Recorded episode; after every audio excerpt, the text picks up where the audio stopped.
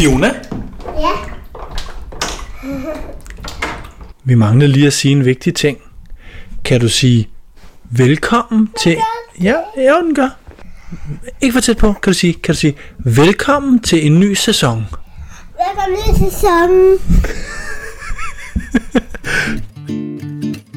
Jeg er sikker på, at du kunne lave tusind andre ting lige nu, så jeg vil egentlig bare sige tak for, at du gad at lytte med.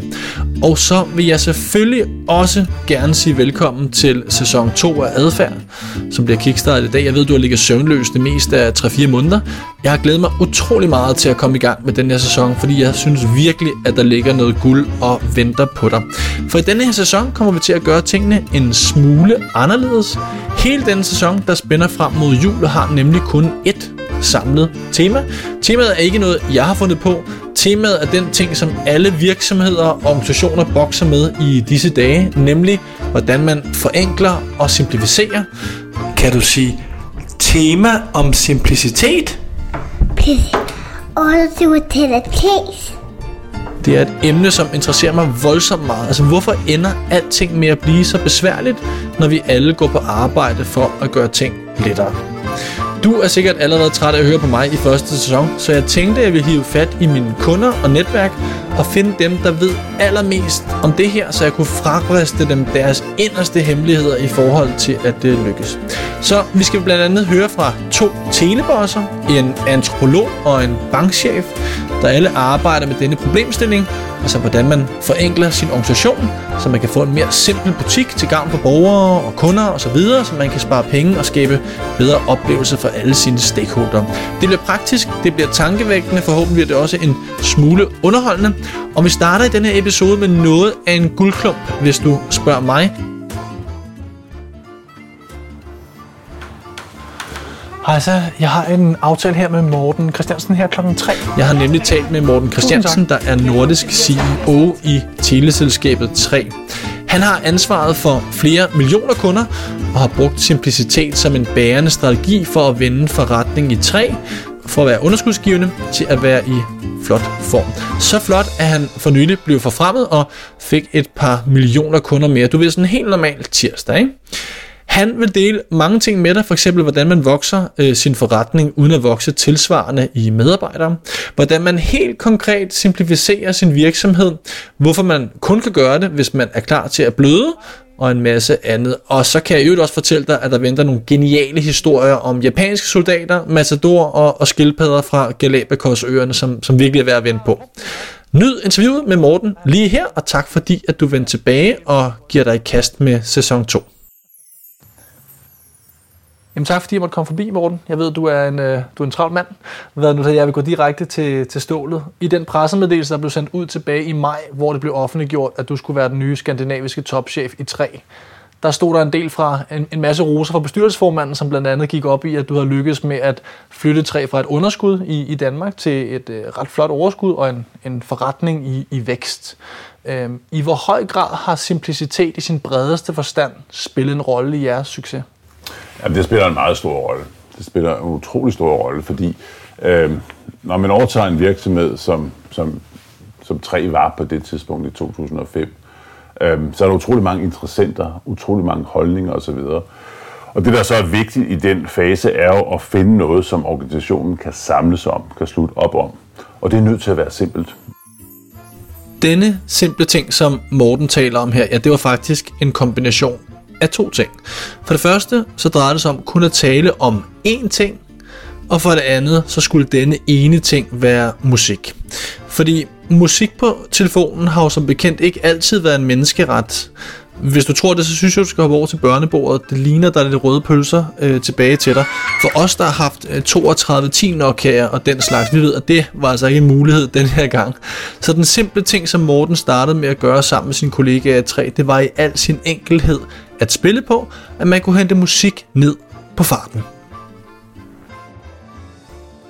Og jeg endte med en, øh, en, øh, at udvikle en proposition, altså en, øh, et slags tilbud til markedet, som, som gik på at, egentlig at illustrere, hvad 3G-telefoni var, i modsætning til konkurrenternes 2G. Og det var, at man kunne hente musik ned på farten. Og ikke noget andet. Det var det eneste, vi talte om. Og det kunne den unge målgruppe forstå. Øhm, så det var lige så simpelt at markedsføre udadtil, som det var indadtil. Super enkelt øh, og kun et budskab i det første lange stykke tid. Øhm, og det begyndte at virke i løbet af meget kort tid. Øh, og vi lavede tv-spots og reklamer omkring det budskab. Og det virkede. Og så var, var bolden, øh, julen sådan set sat i gang. Så det handler om at kode det komplekse ned til noget enkelt, for at få folk til at slutte op om dit budskab. Det er også nødt til at kunne blive forstået uden, at, uden for virksomheden. Så hvis din bedstemor kan forstå det, så virker det. Hvis hun ikke kan forstå det, så er det for kompliceret. Ja, og din bedstemor kan godt forstå øh, 3G-telefoni. Ja, der var hun vist død dengang. jeg forstår ja, metaforen. Ja, ja. Uh, jeg tror, uanset hvem man, man vil tale med nu, så vil alle folk sige, at at uh, simplicity, enkelhed, tempo, fart, agilitet, hvad man kalder det nu om dagen, er et konkurrenceparameter, man er nødt til at forholde sig til. Så når nu alle folk er enige om, at man skal have enkle produkter, enkle processer osv., hvorfor i alverden ender alting så med at blive så komplekst? Det er fordi, det, uh, they, they do not walk the talk. Ja. Um, det er skønt at tale om, men, men det gør jo ondt. Det gør ondt, når man skal gøre tingene enkle. Øh, I den her verden, i den her branche, som jeg befinder mig i, der er en af måderne at være simpel på, det er at have et meget, meget, meget begrænset udbud af produkter. Øh, de fleste selskaber vil have hundredvis af forskellige prisplaner. Ja. Det er det, man ser annonceret på tv og så videre på hjemmesiderne. Øh, dem har vi skåret ned til næsten ingenting. Fordi så kan kundeserviceagenterne det, så kan, så kan man utrolig mange ting. Fakturen er nemmere, alt bliver nemmere at læse, alt bliver nemmere at arbejde med. Men du er nødt til at tage det oprydningsarbejde. Det gør ondt, det er besværligt, og kunder skal kontaktes, og de skal flyttes fra en prisplan til en anden, så man kan reducere. Så hvis ikke man, man er, er simpel og enkel i sit udbud, så kan man heller ikke være i den måde, man håndterer virksomheden på. Så er der alle mulige afvielser og øh, undtagelser, og, og vi skal også huske dem her. Og så bliver tingene kompliceret, og så skal der mange mennesker til det, og de ved ikke nødvendigvis, hvad, hvad de andre laver. Så få og simple produkter, øh, som er til at forstå af medarbejdere. For hvis medarbejderne forstår dem, så forstår kunderne dem også. Jeg synes, det er virkelig spændende, det du har fat i, det her med, at det gør ondt at gøre ting simpelt. For jeg synes ofte, som du selv siger, at det, det er let at sige, at man gerne vil have det, men folk har ret svært ved at, at illustrere, hvad de gerne vil ofre for at få fat på det. Fordi hvis det var nemt, så gjorde alle det jo. Ja. Så hvordan kan det så være, at øh, måske både jeres konkurrenter, men også når du bare kigger ud i andre industrier, hvor man har høj kompleksitet, hvorfor er det så, at de ikke bare skærer det ned til få produkter? Hvad er det, der gør, at man kommer til at lave for mange produkter? Er det tusind typer af Napoleoner, der sidder i hver sin silo og prøver at produktudvikle, eller hvad, hvad, hvad skyldes det? Ja, det er i hvert fald nok en del af forklaringen, øh, men, men man, er nødt til, man er nødt til fra toppen i en virksomhed at skære igennem og sige, øh, øh, det her skal forenkles, og vi må, der kan være nogle øh, blødninger, øh, man kan måske miste nogle kunder på rejsen, ja. men det er på en længere sigt godt for virksomheden, fordi at markedet vil tage bedre imod det. Og det er vigtigt, fordi medarbejderne kan forstå det. Det medarbejderne kan forklare og er trygge ved, det kan de forklare videre. Øhm, og det kan man ikke overføre på alle virksomheder, det ved jeg godt. Men, men hvis man arbejder med en forbrugerrettet øh, virksomhed, så skal tingene være til at forstå. Mm. Det er mm. også der i, at at tilliden og troværdigheden opstår. Det, det kunderne kan forstå, det har de mere tillid til og kan bedre lide, end det, som er komplekst og uforståeligt. Det kræver lidt en, øh, en, en demagogisk tilgang til det. Ja. Man, skal være, man skal være fuldstændig låst på at sige, at det skal være enkelt. Ja. Det her med at være låst på, at det skal være enkelt, har betydet, at Træ fra starten af har mildest talt haft et nærmest religiøst forhold til de problemer, som deres kunder oplever, når de ringer ind. Og det her fokus på simplicitet i kundeoplevelsen har faktisk betydet, at tre har kunne fremvise en dramatisk vækst på toppen, uden at medarbejderantallet er fulgt med. Øh, hvis man ser på vores tal, øh, så kan man se, at vi er øh, siden 2008-9 stykker faktisk ikke blevet flere ansatte, på trods af, at vi har lagt næsten en million kunder til den, den årrække. Og det har vi kun kunne gøre, fordi vi har, vi har altså, helt uden at stoppe nogensinde jagtet de øh, øh, årsager, der har været til, at kunderne ringede øh, til kundeservice på noget, de ikke kunne forstå. Ja. Det hedder failure demand med et fint ord. Og, og det har vi jagtet, og vi fjerner, og vi fjerner, og vi fjerner, og vi forenkler og gør det nemmere og nemmere og nemmere. Og på den måde har vi holdt, og samtidig selvfølgelig kunne holde vores driftsomkostninger utroligt lave, som samtidig har gjort os mere konkurrencedygtige i forhold til konkurrenterne. Så, så lige sådan, så jeg forstår det her, hvis jeg ringer ind som tre kunden for fem år siden og siger, jeg forstår ikke min regning eller et eller andet, så bliver der lavet en eller anden anmærkning på det, så er der nogen, der forholder sig til, hvordan kan vi lave den regning bedre, sådan så folk som Morten Mønster ikke ringer ind igen og beklager sig over den samme ting. Er det sådan, man skal forstå? Hvis, hvis du havde det problem, så var der formodentlig også flere hundrede, måske tusind andre, der havde det problem. Og så var der noget, der ikke var forståeligt, og så gjorde vi det forståeligt, forhåbentlig første gang. Hvis ikke det stadig var forståeligt, så prøvede vi igen og igen og igen, indtil det var forståeligt. Og vi har redesignet regningen utallige gange, lavet regningsperioder om, sådan for det bliver nemmere at forstå. Øh, men det gælder en masse andre ting også, som, som, som det kan også lige så være i salgsprocessen, hvor vi har forenklet forklaringen og, og giver små kort med, med hvad det der egentlig er vigtigt i, i betingelserne. Det er det her, du skal huske på, fordi mm. der er tre sider øh, med, med, med, med meget små øh, lille skrift. Alt skal forklares. Hvis du forstår det, så er du glad, så har du tillid. Og det kræver, at man forenkler. Mm. Fordi du kan, ikke, du kan ikke forenkle noget, der er komplekst, mm. eller alt for komplekst. Det kan man godt, men, men man er nødt til at, at, at, at tage de der skridt for at sige, at det er nødt til at være en enkel forretning, hvis det skal være enkelt for kunderne at forstå, fordi at det igennem får de tillid til dig. Og jeg vil gerne lige holde en lille smule fast, inden vi går videre, det her med, at det, det, skal, det gør lidt ondt at gøre tingene simple, for jeg synes, det der, at, at der ligger virkelig noget, noget guld her. Du giver en masse gode eksempler. Hvad har, øh, hvad har været noget pushback, du har fået fra organisationen, når du har, som du selv siger, du måske til tider haft en demagogisk øh, ledelsestil, hvor du har sagt, at det skal være enkelt, eller vi vil kun have x antal produkter. Har du ikke fået noget pushback fra nogen, der har haft nogle gode idéer, eller har, har folk forstået det intuitivt, eller hvad er din oplevelse af det? Ja, det har været et spørgsmål, om man vil, man vil tage den smerte, øh, der var i det. Fordi den, den, den skal jeg jo tage på mig. Ja. Det er jo mit ansvar som, som øverste chef i virksomheden. Øh, og det kunne fx være, at øh, der var no, nogle, nogle kunder, som var på en eller anden historisk prisplan, ja. som var alt for god. Øh, til at de egentlig skulle være der. Ja. øh, og det kan man sige, det er der aldrig noget, der er, og så videre. Men, men, men så skal vi flytte de kunder, skal vi skrive til dem, nu får I en anden prisplan. Den er lige så god, måske er den bedre, men I skal herover på den her, fordi vi skal ikke have så mange prisplaner. Det siger vi jo ikke til dem. Oh, altså, det er jo ikke det, der er årsagen. Vi giver dem et ben, ja. og ved godt, at nogen så vil formodentlig blive irriteret, fordi de, de kunne godt lide den, de havde, ja. og forlader selskabet. Ja. Det er den smerte, det er den blødning, man skal være villig til at tage for at forenkle.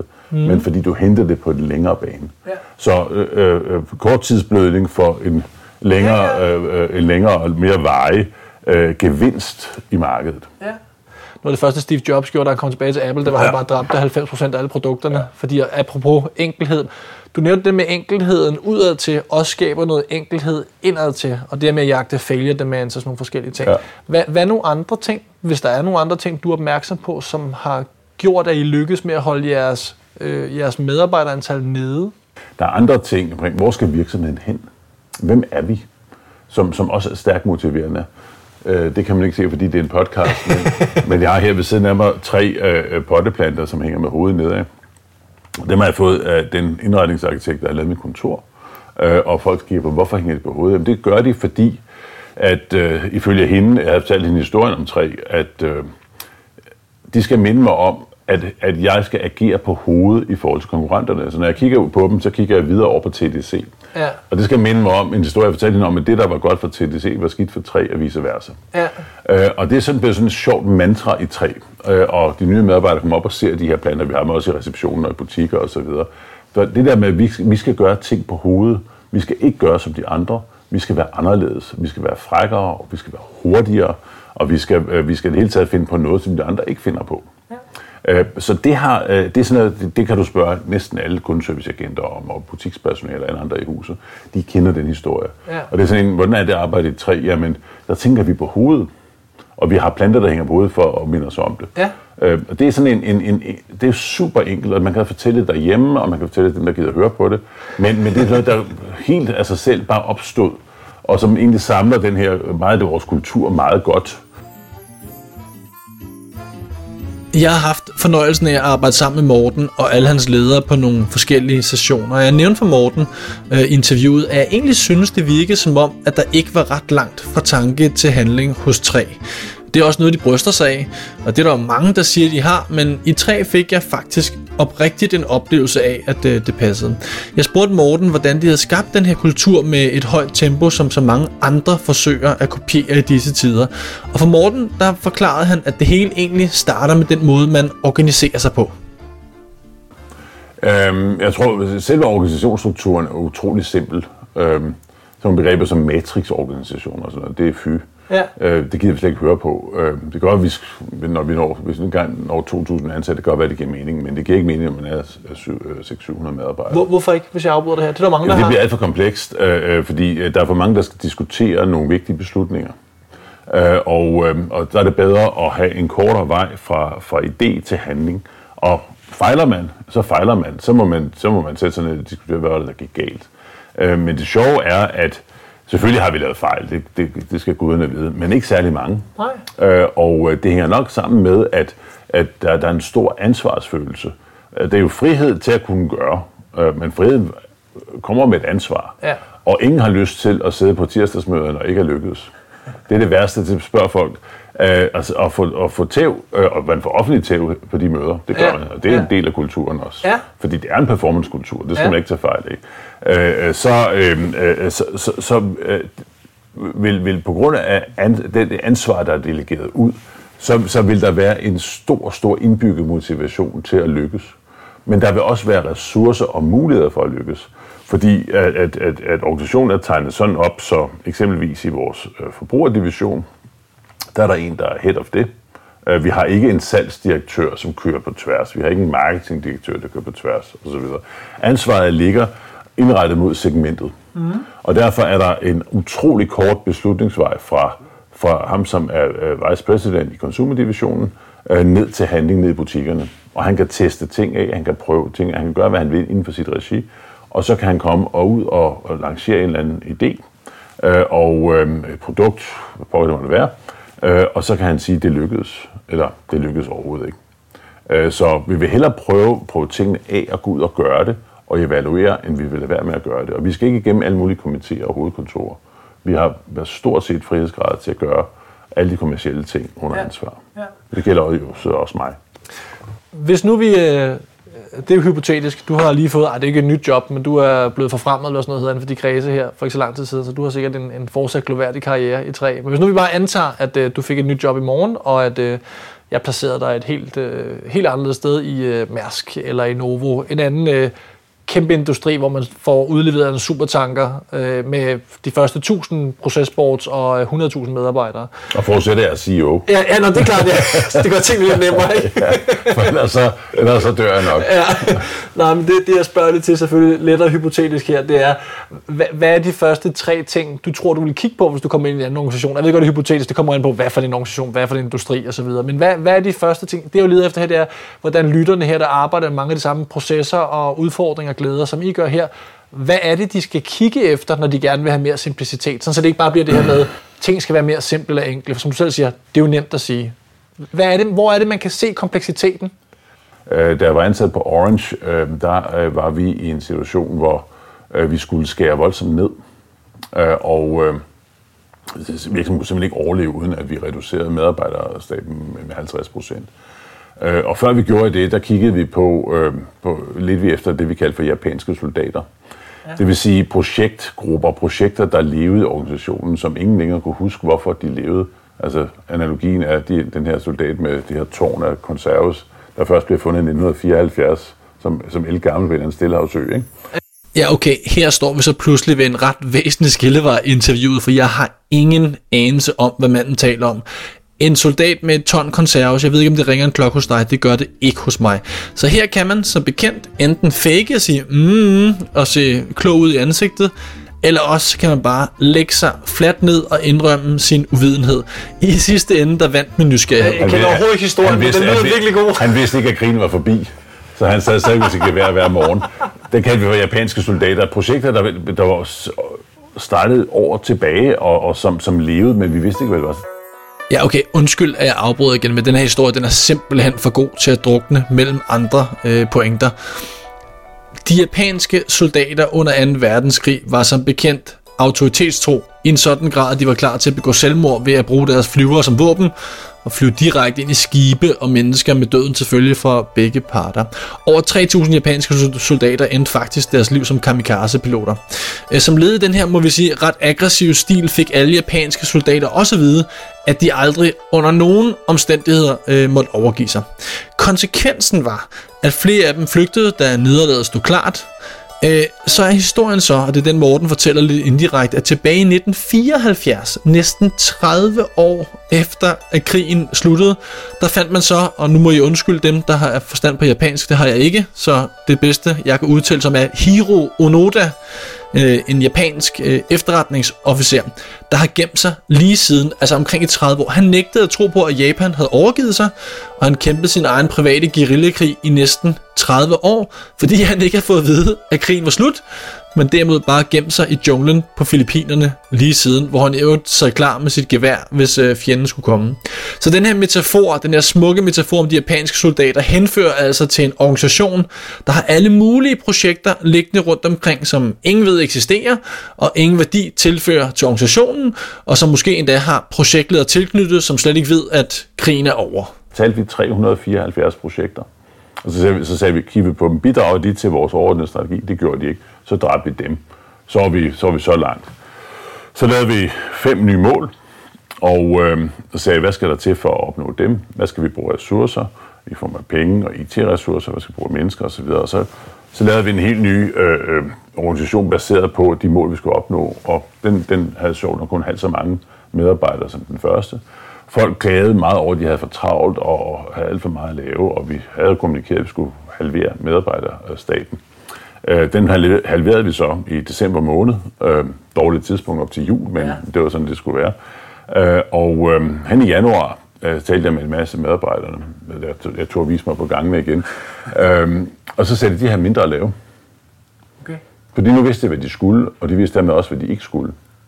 Og så, så det, var, det var en forenkling af rang ja. øh, kan også skabe stress.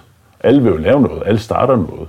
Alle begynder på projekter. Hvis ikke de lige har noget at lave, så skal vi ikke lave det, så laver de det. Og så, og så lige så har du en masse forhindringer øh, for det, du egentlig skal opnå.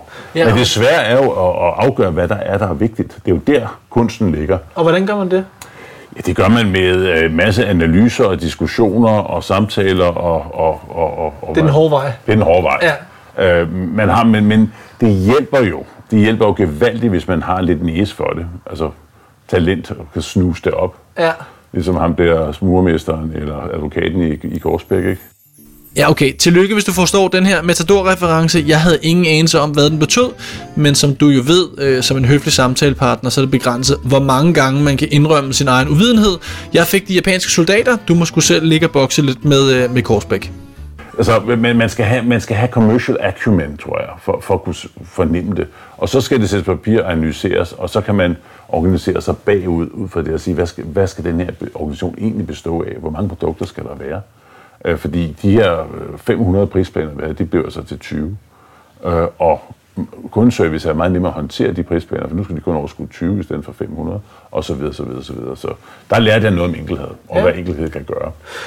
Du nævnte det faktisk lidt selv her, Øh, I den her serie her, der taler jeg også med en antropolog, der har nogle holdninger til os, øh, hvorfor ting bliver mere komplicerede, end de behøver at gøre. Og du nævnte lidt det her med, at hvis mennesker sidder, øh, og det, er ikke, det var ikke ment nedladende, det er bare sådan en biologisk ting med mennesker, hvis vi sidder, og vi ikke nødvendigvis ved, hvad vi skal, eller øh, vi har nogle lidt uklare mål, så skal vi nok selv begynde at lave en masse arbejde ja. projekter og strategier ja. osv. Kan, kan du uddybe det en lille smule med din, nu er du ikke antropolog, men sådan din, dit view på det her med, at mennesker af sig selv skaber kompleksitet, hvis det er, vi ikke ligesom er enige om, hvor vi skal hen? Altså uden ordnet ledelse og uden mål, så skaber mennesker kompleksitet. Fordi alle ønsker jo at udføre et godt stykke arbejde. Alle ønsker at gøre noget for den virksomhed, de er i, de fleste i hvert fald. Så man, man, man, man påbegynder ting, øh, men hvis de ikke de her ting er koordineret, øh, og fører frem, virksomheden frem mod det, der egentlig er vigtigt for den virksomhed, så, så medfører det jo en masse støj og, og stress og, og øh, benspænding øh, for andre projekter og, og for at opnå det, som man egentlig skal opnå. Ja. Tror øh, og, det er ikke, og det sker på ingen måde af ond vilje eller dårlig vilje, men det er simpelthen et ønske om at præstere. Altså, så, så, men hvis ikke det har, og det er der ledelse kommer ind, der skal være et klart mål for, og de skal forstå, hvad målet er, og hvorfor vi gør, som vi gør. Og hvis ikke det er til stede, så opstår der de der strukturer. Og det, bliver, øh, og det er meget kompliceret og medfører en masse ekstra arbejde, faktisk. Man ser jo også ofte, at der er nogle gode medarbejdere i en afdeling, de vil godt lidt mere. Øhm, og så laver man dem til mellemledere. Ja. Fordi så får de noget. Øh, men, men nu, skal de så, øh, nu skal de så lede nogen, og så skal de så øh, øh øvrigt være enige med de andre teamledere eller mellemledere om, hvad pokker øh, der skal ske osv., og så diskuterer man. Så bruger man tid på at holde møder, for nu skal man jo være enig. Det skulle man ikke før, da man, man var niveau længere nede. Øhm, så nogle gange, når man skal fikle det, så skal man også forenkle ledene i, i en virksomhed. Mm. Så skal man, og det lyder hårdt, men der er ofte, det er som oftest mellemledere, der ryger. Ja. For det er dem, der komplicerer tingene. De, de, de laver et, et, et støjlag imellem øh, medarbejdere, der skal udføre ting, og, og Dem, de overordnede direktioner. Ja. ja. Øhm, Og man kan ikke, fordi man kan undvære mellemledere, det er man nok nødt til at have en hver virksomhed, men, men der kan hurtigt, i, i gode tider opstår der ofte for mange. ja. Nu, jeg synes man, også, det giver... Man til gode ser. Øh, jamen det, Peter han er også fin, altså, og det er Marianne også. Og, Ja, man vil gerne fastholde sine dygtige medarbejdere. De giver udtryk for, at de har en De får det ledelsesansvar og så videre. Ja. Øh, og og det, det, kan give, det kan give meget god mening i situationen, men ordentligt set, så er det ofte der, hvor man, man skal starte med at rydde op. Nu er jeg jo selv kunde hos jer, og det, det var ikke noget, jeg har tvunget mig til. Men jeg har skrevet lidt det her med, du nævnte selv det med færre produktudbud, så nu har jeg bare skrevet det der Three Like Home, altså alt det her roaming noget og så videre, som jeg, så vidt jeg forstår, jeg er jo ikke ekspert i jeres branche overhovedet, men så vidt jeg kan forstå, at det er en af de ting, hvor I var ude, før EU faktisk også, og forsøge at gøre 3-4 år noget ved. før, 3-4 år før. Ja. Kan, kan, du, kan du sige lidt om det? Altså igen, du må endelig korrekse mig her, men som jeg ser det, er det også en af, et godt eksempel på nogle af de konkurrencefordele, I har haft, at I har ture og satse noget og lave nogle investeringer osv., for igen at gøre det enkelt, så når jeg er tre kunden, så ved jeg, at i det meste af verden i hvert fald, der kan jeg opføre mig, Ja. som jeg plejer. Det er jo også enkelhed for kunden. I 58 lande, ikke? Ja, ja. Men, men, men det har det jo været. Det er jo, altså, vi, vi har jo sagt offentligt flere gange, at ideen er, at man skal bruge sin smartphone wherever you are, whenever, øhm, og, og, i hele verden. Det er jo ambitionen. Ja. Jeg har sagt, jeg tror, jeg skrev på LinkedIn nogle gange, altså, I want to free the world, ikke? Øh, Mindre kan ikke og så er der nogen, altid der skriver, ja, hvad så med det her land og det land? Så siger jeg, ja, hvis man vil frigøre verden, så bliver man nødt til at tage et land ad gangen. Ja. Og sådan er det. men men der, kommer hele, der er lige kommet Tyrkiet på, og der kommer hele tiden nye lande på, så, så vi, vi, vi er godt på vej øh, og med de der 58 lande. Men, men det var nu noget andet, øh, øh, vi så, da vi, da vi så den mulighed der. Okay, hvad var det? Øh, Jamen det var jo, at øh, den her regulering ville komme. Ja. Øh, før eller siden ville den ramme os, og, og hvorfor så ikke se igen det der med at tænke på hovedet? Ja. Kan vi vende det til en fordel? ja. Og når du siger, den her regulering for dem, der ikke er eksperter ja, ude i compliance ja, den her. Rome 4 øh, øh, regulering direktiv, som, som handler om, at man skal bruge sin telefon, øh, sin, sin, øh, sin smartphone, altså man kan bruge data og tale, og sms og MMS i hele Europa, inden for den, øh, det abonnementsramme, man har i hjemlandet, Ja. øh, uden ekstra udgifter. Øh, og det vil, hvis vi vil blive reguleret, det var et spørgsmål om tid, og så siger man, det, kommer til at ramme vores bundlinje, vores toplinje osv., når det kommer. Ja, man kan vide, om ikke vi kan, om vi kan sige, kunne det være en fordel for os? Ja. Mm. Ja, hvad hvis vi gør det nu? Får en frygtelig masse kunder ind på det, som synes, det er dejligt at få det før tid. Og når det så rammer, så er vores PNL indrettet på det, så har vi fået så mange kunder i mellemtiden, så det kompenserer for, for det tab, øh, den impact, det vil have, Ja. når det kommer. Ja. Og det viser sig også at være rigtigt. Og da øh, den regulering så ramte, så satte vores konkurrenter priserne op, og det behøvede vi jo ikke, fordi vi havde jo Lært at leve med de niveauer, som det. Ja. At, at det, øh, den måde, vi kommunikerer øh, Roam, Roam, øh, Roam Like Home, som vores produkt hedder på, og øh, det antal prisbærende, det er bygget op, det er også, synes jeg, ret enkelt. Mm. Og det er enkelt at vide, at du skal ikke bekymre dig om noget. Det er også enkelhed. Ja, ja, Men det var ikke enkelhed, der var motivatoren, det var en, en kommersiel fordel. ja, ja, ja. Et, et, et, et hul, vi så i markedet. Nå, men jeg synes, det, det er jo et rigtig godt eksempel på polleplanterne og så videre. Ja. De ikke bare hænger der, ja. apropos som bullshit, men det hænger der, fordi man rent faktisk Men, prøver men den eneste måde, man kan gøre det der på, øh, er, hvis man, hvis man er i stand til at vokse. Øh, og det var det, der var vores fordel. Øh, jeg kigger op på TDC og tænkte, de kan ikke vokse. Ikke ret meget. De er Fordi så de store. simpelthen har for mange, De, eller de, ikke for de mange, er så de har for store, store. de kan ikke reelt vokse. Øh, de har en super god forretning i øvrigt, men, men vi kan ikke få ret mange nye kunder. De kan ikke netto-vokse ret meget. Så hvis de gør det her, så sætter de bare de penge til, de tjener på roaming. Ja. Så øh, det gør de nok ikke. De slår nok ikke tilbage. Fordi, men hvis jeg kan lægge 100.000 kunder til om året, blandt andet ved at have det her, så er det jo super godt, for så tjener jeg jo langt flere penge på den, an- det nye antal kunder, jeg får ind, Ja. ja. i forhold til øh, det, jeg afgiver på, på omkostninger og tabt indtjening. Ja, for jeg tænker, var, var det ikke dyrt at gøre i sin tid? Altså, Jo, jo, men det bliver så rigeligt kompenseret af kundetilvæksten. okay, ja, okay. Hvor nemt er det at blive kunde, hvor nemt er det at være kunde i træ? Okay, kan du sige lidt mere om det? For det er jo også en helt kerne. Jamen, det er sådan en uh, variant af Net Promoter Score, Ja. NPS, øh, som, som bare er tilfredshedsmåling. Så går vi specifikt ned og siger, hvordan, er det, hvordan var det at blive kunde i træ? Det er jo der, hvor det altid er svært for teleselskaber. Det er, det er nemt nok at sælge. Hvordan foregår onboardingen så? Altså, for det, du er blevet kunde, til du får den første regning, til den næste regning osv. Det er det forløb, der ligesom er det allermest kritiske. det svarer til de der små skildpaddeunger, der skal ud af skatterne på Galapagosøerne. Ikke? Ja. Øh, men men øh, hvor der, der kommer alle mulige slanger og rovdyr og fugle, og jeg ved ikke, hvad landet ligger der hajer og ål, og jeg ved ikke hvad, ikke? Øh, måske ikke olie i salt, men altså sådan en ting. Det tror jeg ikke, folk har nok viden om til at udfordre i virkeligheden.